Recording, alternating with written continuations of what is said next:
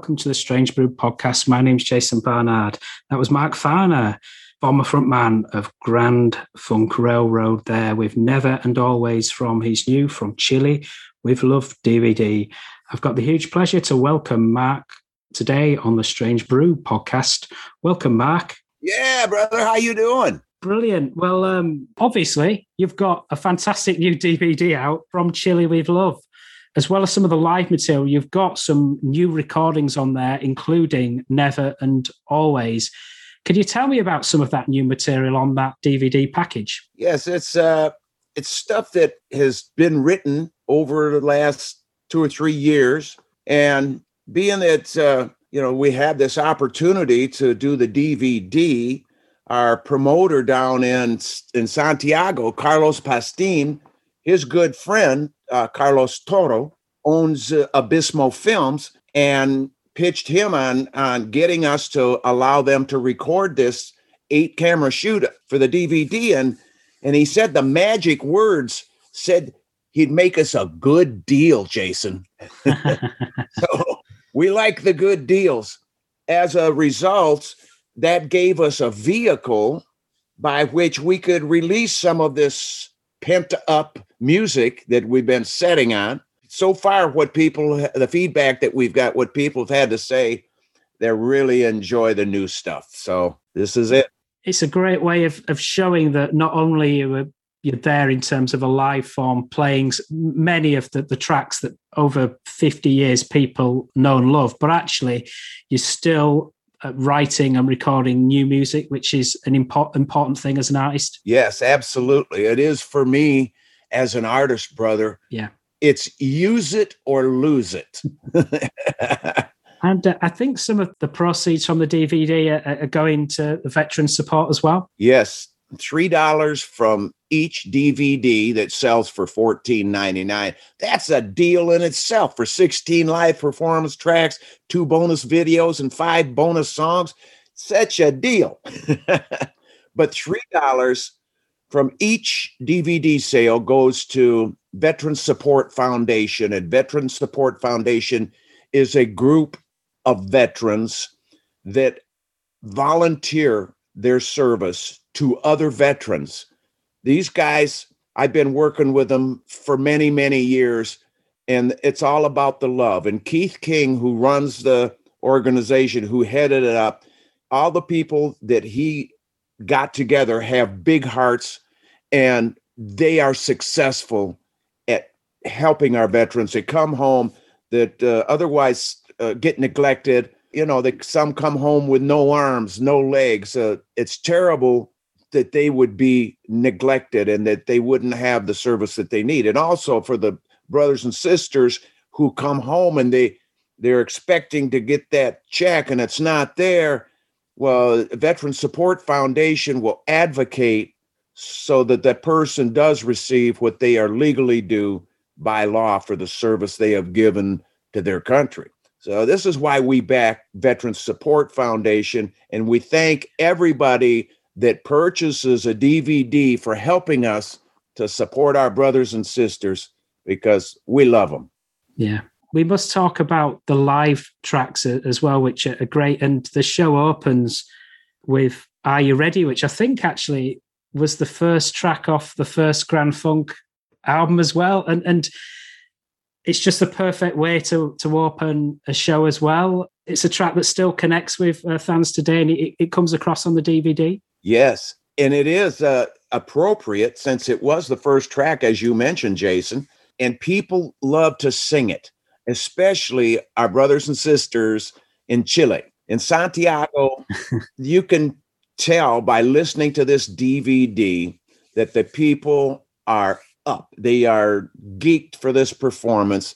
And every time I go back to the theater, Teatro Caupolicán in Santiago, I have the same reaction and people love it. It's a great place. I think that has a lot to do with the overall, you know, performance is how it sounds. It's it's around theater. So no matter where you are, you're you're close to the people. You can see the faces, even the ones in the balcony. and you can see the signs they're holding up, the love signs and the cards and all of the beautiful things they have to say. And it's uh, it really comes out in the grooves, as they say, on this DVD, uh, especially in "Are You Ready?" Yeah. the kickoff. Yeah.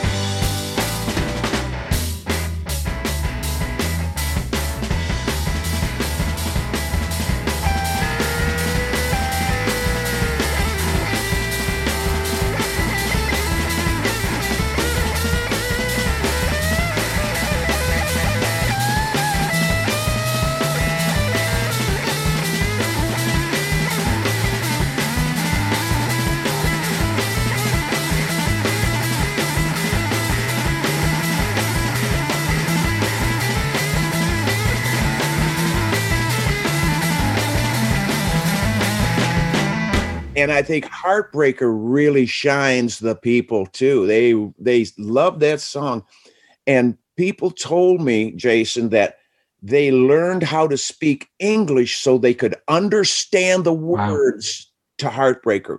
So It crosses the language barrier. Music has an ability to touch hearts, and then. Uh, you know and for me to be able to hear this coming from the fans i'll tell you there's there's nothing more humbling for me than to have that kind of love and and i take good precious care of it Absolutely. And um, in terms of Heartbreaker itself, that was was that the first track that you ever ever wrote? Is it does it go, go that way back? yes that was the first song i'd i'd ever written uh, dick wagner who was a guitar player for alice cooper for ursa majors uh, for the frost in michigan uh, you know they were a show band the bossmen i was with them for about a year and dick had me on stage with them doing like rhythm guitar and singing backup because uh, our voices blended well together Yeah. and one night after the gig we played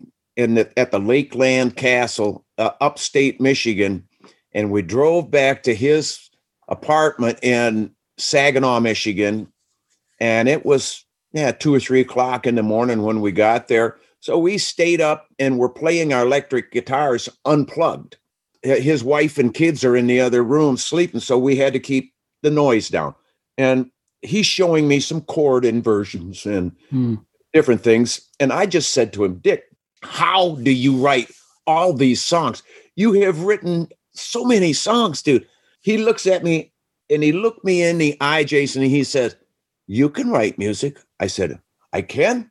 It's like he, I don't know, he turned a switch on with his words. He says, It's inside of you, Mark.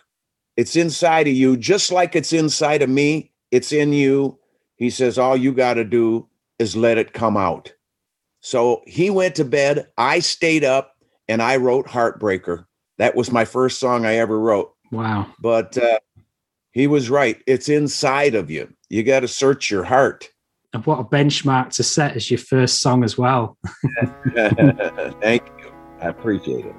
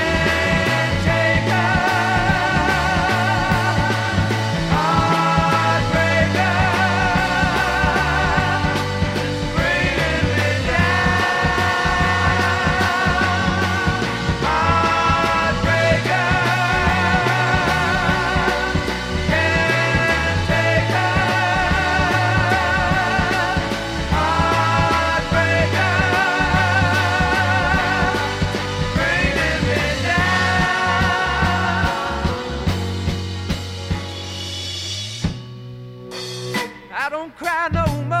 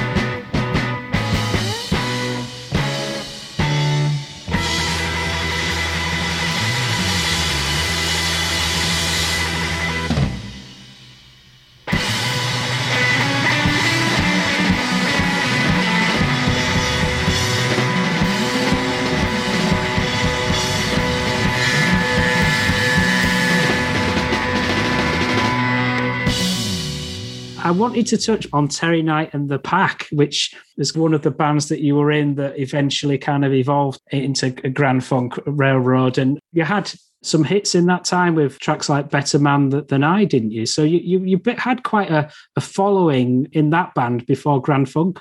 Yes, I played bass in Terry Knight and the Pack, and uh, it was fun. You know, I was I'd never played bass before, but uh, they called me and said, "Listen, our bass player got drafted." You know, it was during the Vietnam era, and they said we need a bass player that sings. Can you play bass? I said, "Well, I I bet I can." you know, I had the confidence, but when I joined them, it was a little bit awkward because Don Brewer and myself were singing the backgrounds to Terry's to his songs to presentation. We did "I Who Have Nothing," and as you mentioned, uh, "Better Man Than I," and well, there was quite a few of the Terry Knight songs that were local, uh, regional hits around Flint and Detroit. Yeah, but uh, after a while, Don and I said, Terry is a good front man because he's got a gift of gab but he can't sing worth a shit. we need to get rid of him out of this band and form a band of rock and roll singing and do our own stuff. And that's how uh, the split came to happen. And uh, we became the pack. Well, we were the pack before Terry Knight in the pack. That was our right. That was our group name.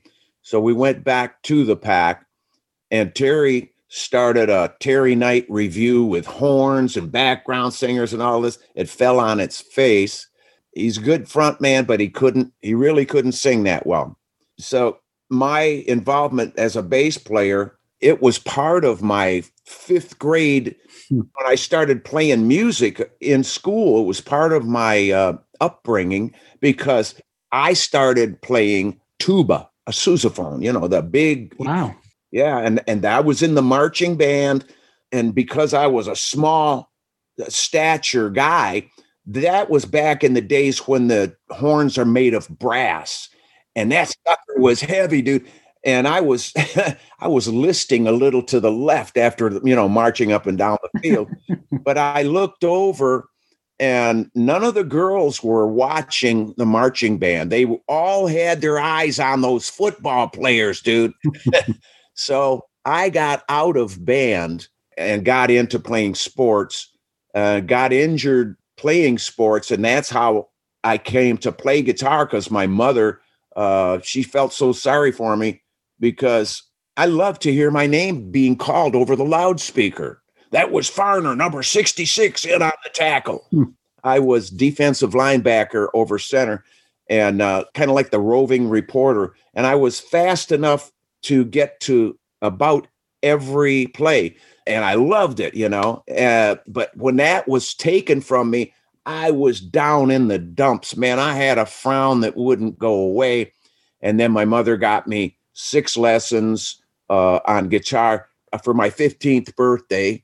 And I took three of them, and the guitar teacher had an accident. I couldn't uh, finish my lessons. So he told my mother to have me go watch the guys in the high school that had a band and and I would learn from them because I was watching him and picking up. I don't know how to read music per se, no notes, but it's in my it's in me. It's part of who I am. It's part of what I came up with and what I hung on to. But the, with Terry Knight in the pack, we would go out and we, yeah. we would be unfulfilled that the band would because we had this other potential that was in us and we were going dang it's eh, we got to find a way to, you know, make this happen.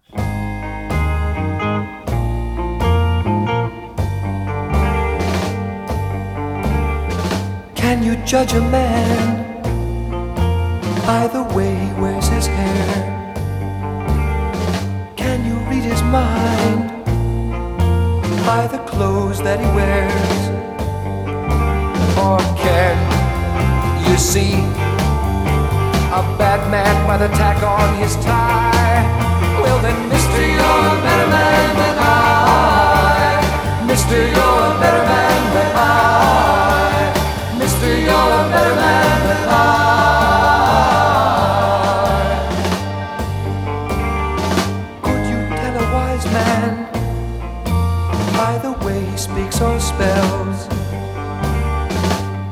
more important than the stories that he tells. And call a man a fool if for wealth he doesn't strive. Well then, Mister, you're better man than I.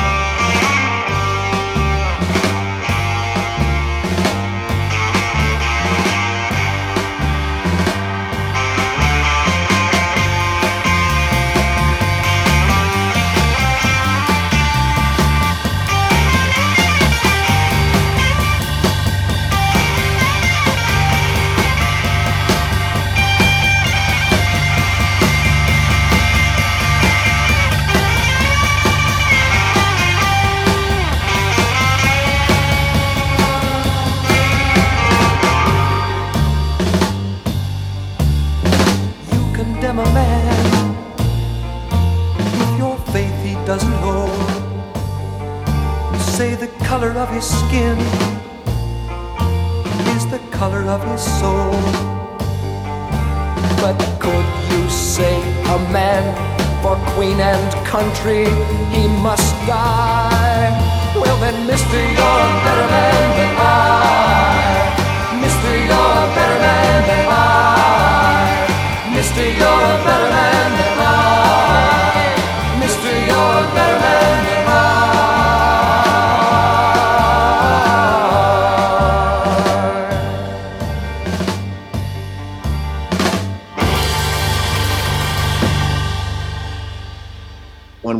Terry Knight, it began to happen for us. And I was writing songs. And uh, when we went down to play the Atlanta Pop Festival, that was our first gig as Grand Funk Railroad. It was somebody turned the lights on, and this this garage band from Flint, Michigan, opened the show for 180,000 people that were there not all from the Atlanta, Georgia area, from all over the United States and Canada. A lot of people there, Yeah. and the word went out and spread fast. And we did a lot of festivals back then. We did uh, in Montreal. Uh, we did Strawberry Fields, and in uh, in Texas we did uh, Texas International.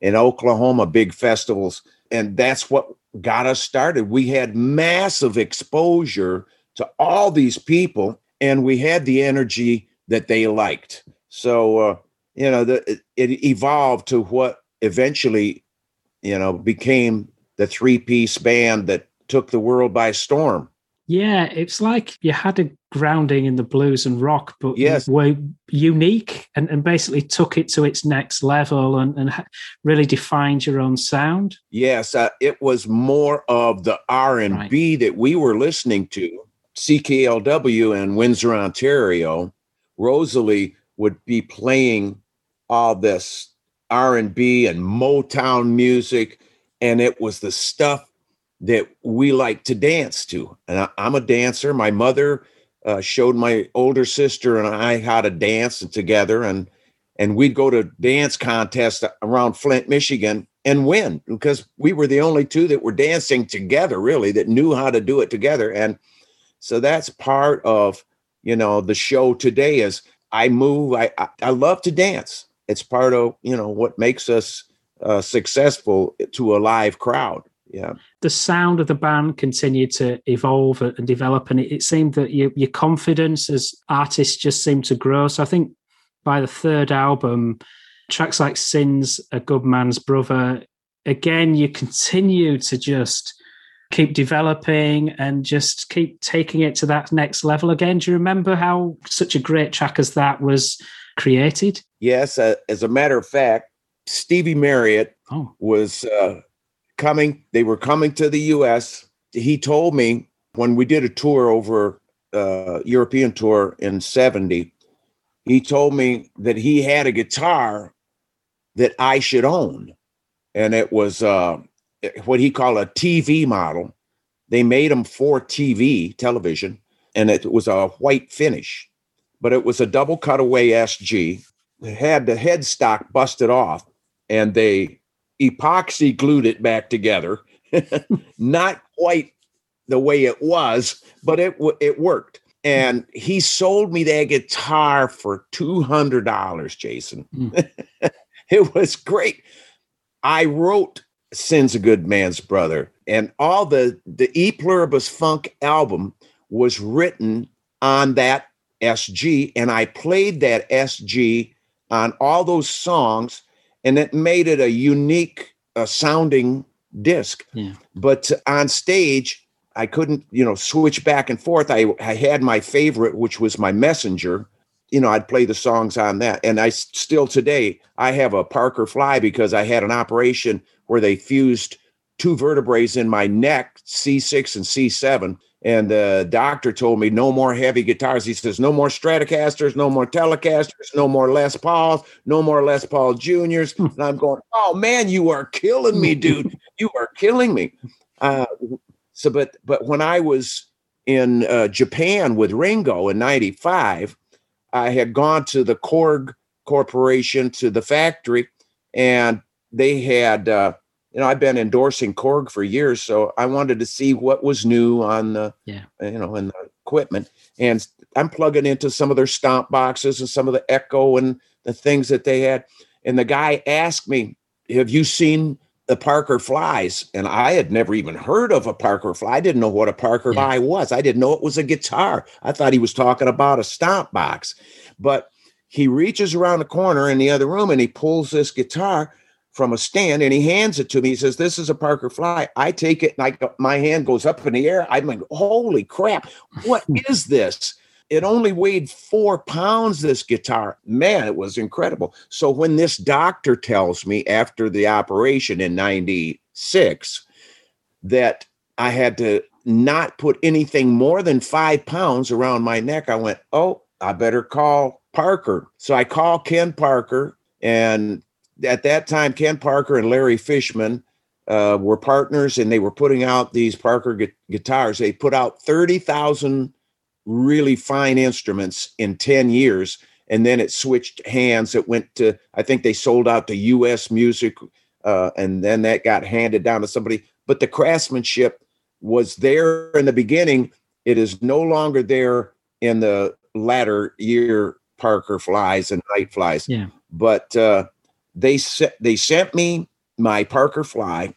Uh, I had my first one was a hardtail that they made me, and I loved it. I mean, I I still that's the one I prefer on stage today. They made me another one from mahogany, but they are lightweight. Even being made from mahogany, they're five pounds. There's no more than five pounds around my neck, except when I put the little strap that has the radio to you know that sends the signal to the amplifier, it adds about a pound.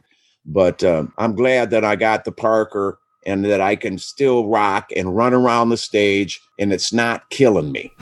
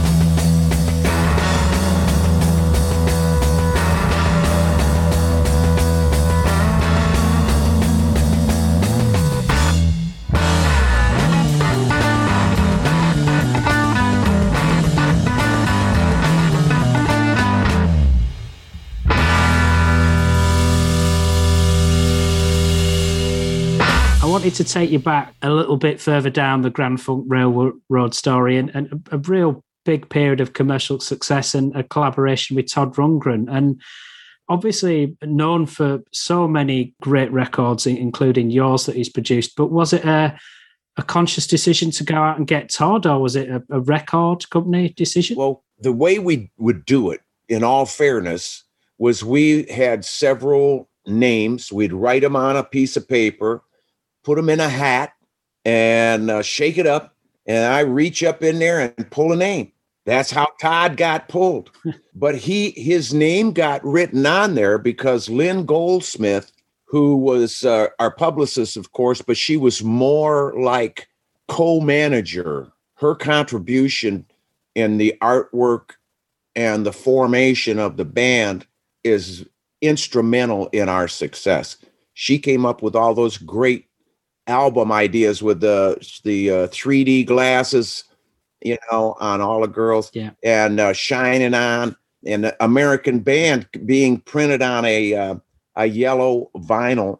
The ad that went out for it is "We're shipping it gold," so people may have thought that it was already it had that many sales pre-sales but it really was it was gold colored and a hundred thousand of the millions that were sold were the uh, yellow vinyl so the formation of this band and the success of the band not only did it come from uh, the management but there's a lot of women that don't get credit in this world and a man will step right up there and steal it from them in a heartbeat because men have these huge freaking egos that have to be satisfied.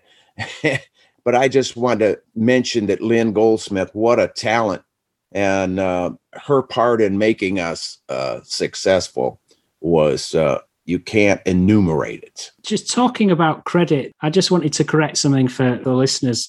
I'm not sure you got the credit in terms of your involvement in terms of shaping or writing were an American band, didn't you? Because you were involved with that track, but it's not been sort of wholly acknowledged. Yeah.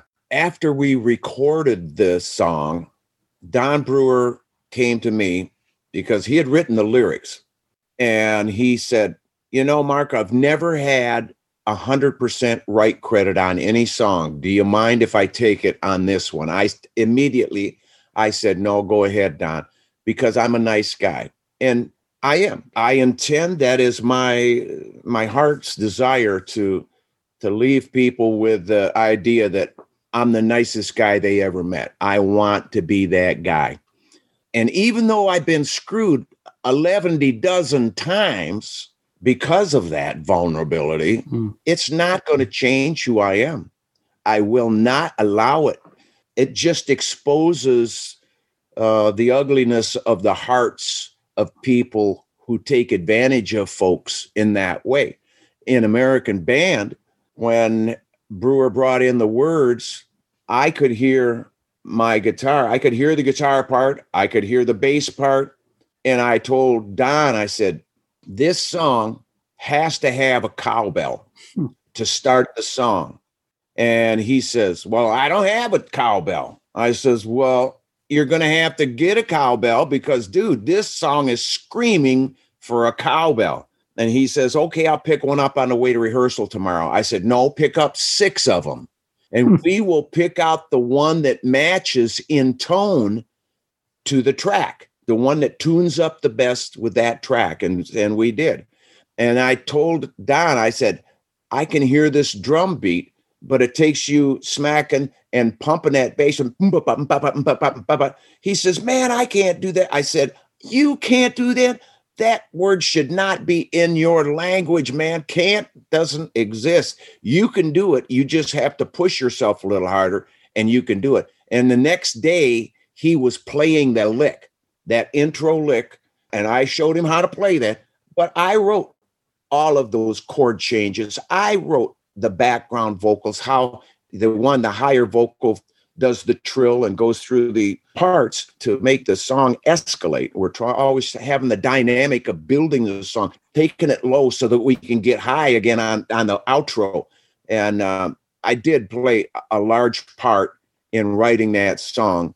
And thank you, Jason, for bringing that up so that your listeners will know for sure that I did have a lot to do with that, uh, as I did with uh, most of the songs, whether that was co-written, you know, by Don and I, and any song that was co-written by Don and I, he always did the lyrics. I always did the music. I didn't change any of his lyrics because I think that's uh, you know unless we were writing together and decided yeah. certain things but he always wrote the lyrics on his own i always wrote the music on my own and that's the way it functioned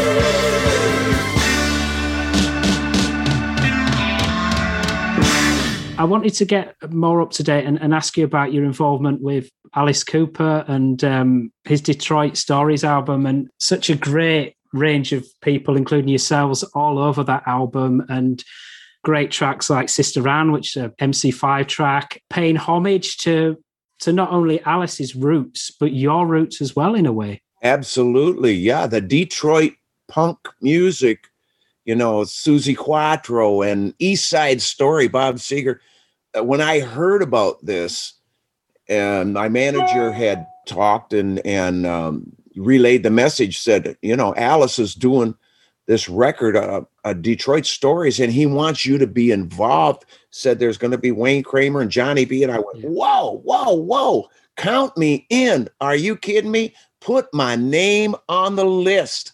And uh, you know, I I was talking with Bob Ezrin and talked with Alice on the phone, and then when we finally got in the studio together, the magic was fixing to happen. You know, and I had played uh, music with Johnny Badanjek, you know, for a couple of years yeah. in my own uh, solo band, Mark Farner's solo band, a three-piece band with uh, Mark Goujon and and and Johnny B. And then uh, seeing Wayne Kramer again, I had never really sat and talked to him. I had only admired him from afar. And I remember the first time here in MC5, we were playing uh, the Michigan State Fair in Detroit, and there was uh, MC5 and Iggy Pop. There was the Rationals, uh, Amboy Dukes, hmm. all of these bands from from the era. And when MC5 took the stage, it was it was like kick out the jams. Every head within a half mile turned towards that stage, hmm. and the energy poured out. I love them guys.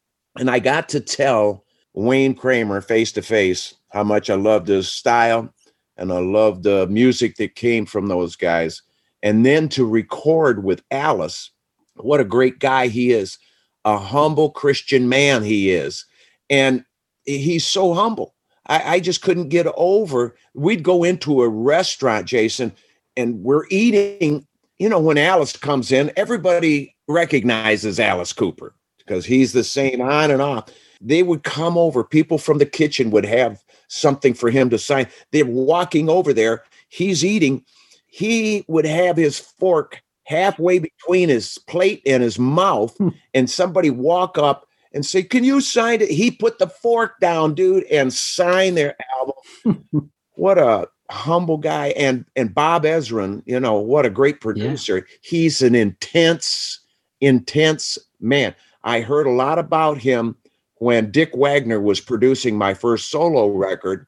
He was telling me about Bob Ezrin and what his style and and what he had learned from from working with Bob Ezrin. So I w- had really anticipated meeting him, but then after working with him and seeing his style and feeling his energy, he can get very stern, but it's all because of how much he thinks of this track. And if it's suffering in any way, he's going to straighten that shit out.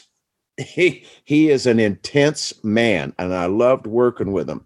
And the, the bass player that was on that session, Paul Randolph, who is a local Detroit boy, he is now in Mark Farner's American Band as a result of that very session. And, you know, he already sold me on his bass playing. But when we went out into the studio and got on microphone and started doing the background vocals for these tracks, brother, I'm looking up at him. He's like, you know, six three, six four, something up there. And I'm hearing this really high voice. And I'm down here at five seven, dude. And I'm looking up there going, How in the hell is that high voice coming out of that big guy like that? but it's his heart and his it's his makeup, it's his upbringing. He's got a good mama. Mm. I'll tell you that right now.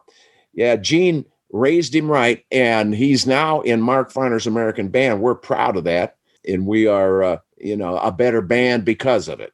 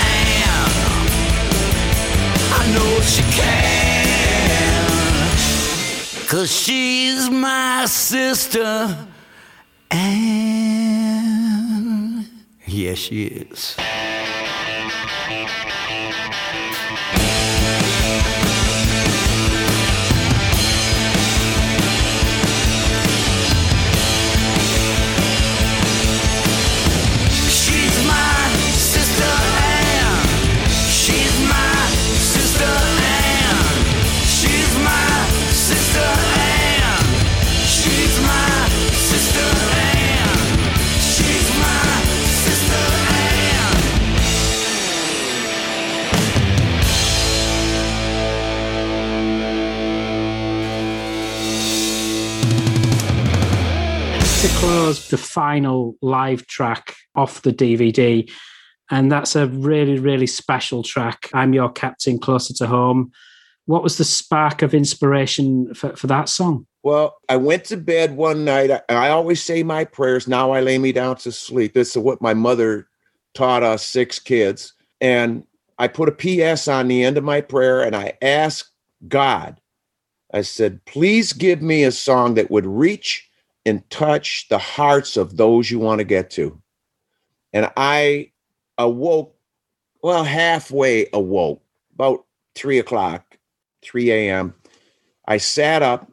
I always keep a legal pad next to my bed with a pen so that I can jot down whatever's on my mind because so many times prior to parking a pad there, I would think of things and I'd say, uh, I'll write it down in the morning. And then when the morning came, it was gone. And I kicked myself in the ass so many times Yeah. because some great things got past me, but not anymore. I started writing things down. And my state of consciousness was halfway between heaven and earth. I was suspended in there, and I'm writing these words, kind of groggy. And I, I didn't want to go back and read any words. I wanted them to just come as they were coming. And I wrote that whole song that way, but I didn't know it was a song because I'm I do this a lot. I wake up and write things a lot.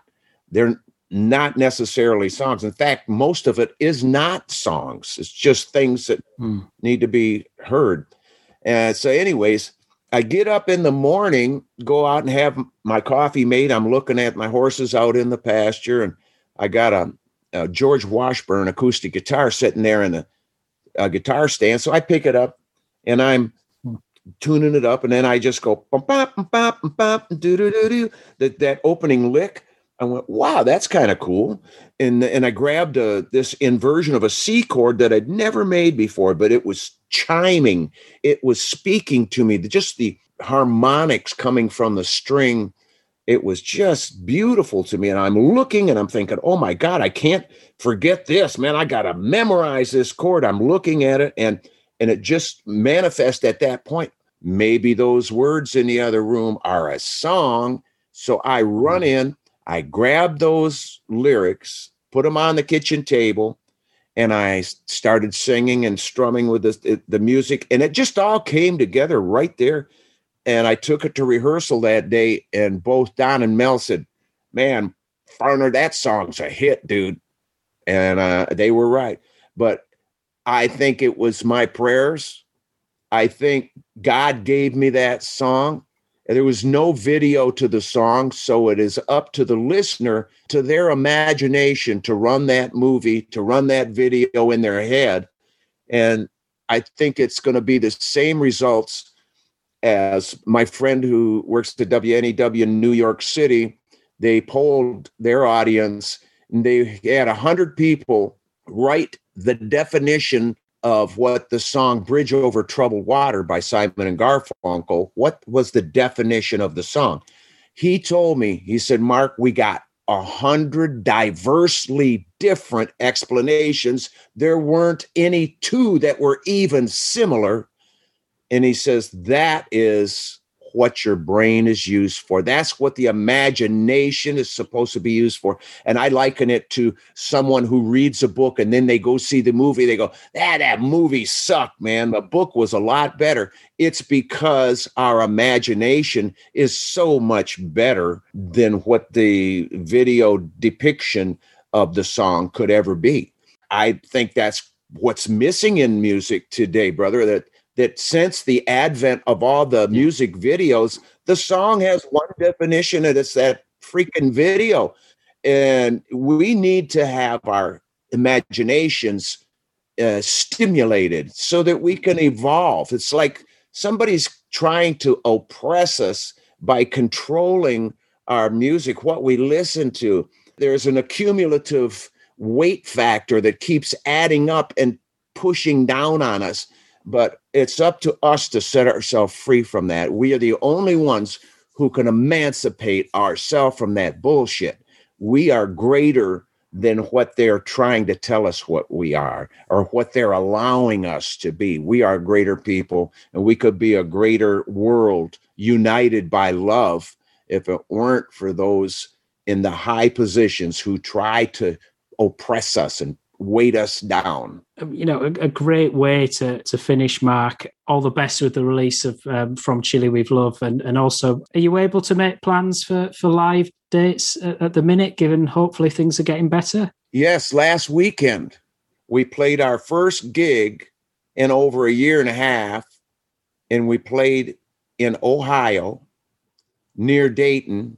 It's it's in a town called Greenville and we played the BMI Center, and the, and it was limited uh, capacity, but we had 350 people in a 2,000 seat auditorium, and it was like the place was full. Yeah, there was so much enthusiasm. People need this. We we need to go to live concerts. We need this kind of community stimulated it's it's who we are. This coming weekend, we are with Blue Oyster Cult in St. Augustine, Florida. Yeah. And that's going to be a great show because every time we're with Buck and Eric, you know, we're friends. We're booked out of TKO in Los Angeles, which is, you know, it's the same agency. And whenever we can get booked together, I say, yeah, put us with Blue Oyster Cult. Those are our buddies. And uh, it's always a good show, man. It's always a good show. I, I love their music. I love Buck Dharma, man. I, he's a great player and singer. What a pleasure it's been to talk to you, Mark, and what a pleasure it is to get a bit of a taster from Chile with Love. And um, it's even better to hear that some live shows are coming up and uh, here's to more and uh, spreading the love. Yeah, man. I appreciate it so much, Brother Jason. God bless you. And thank you for having me on your podcast today. No, no, back at you. Thanks a lot and take care. You too, brother. If I don't see you in the future, I'll see you in the pasture. see you later. bye bye. See you, Brother Jason.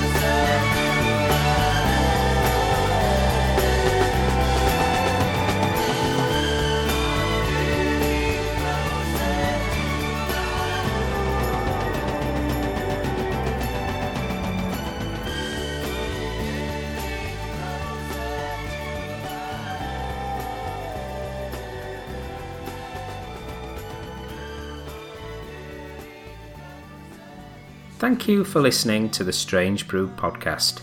If you do like the show, please consider a small donation to help keep the show archive online. It's 10 years since I started the podcast, and hosting fees are increasing over time. All your support keeps the show running and helps me get amazing guests. To support me, just go to thestrangebrew.co.uk where you'll see a donate button on the homepage. Thank you very much. Plus, any reviews on your podcast services help to spread the word too. Thank you.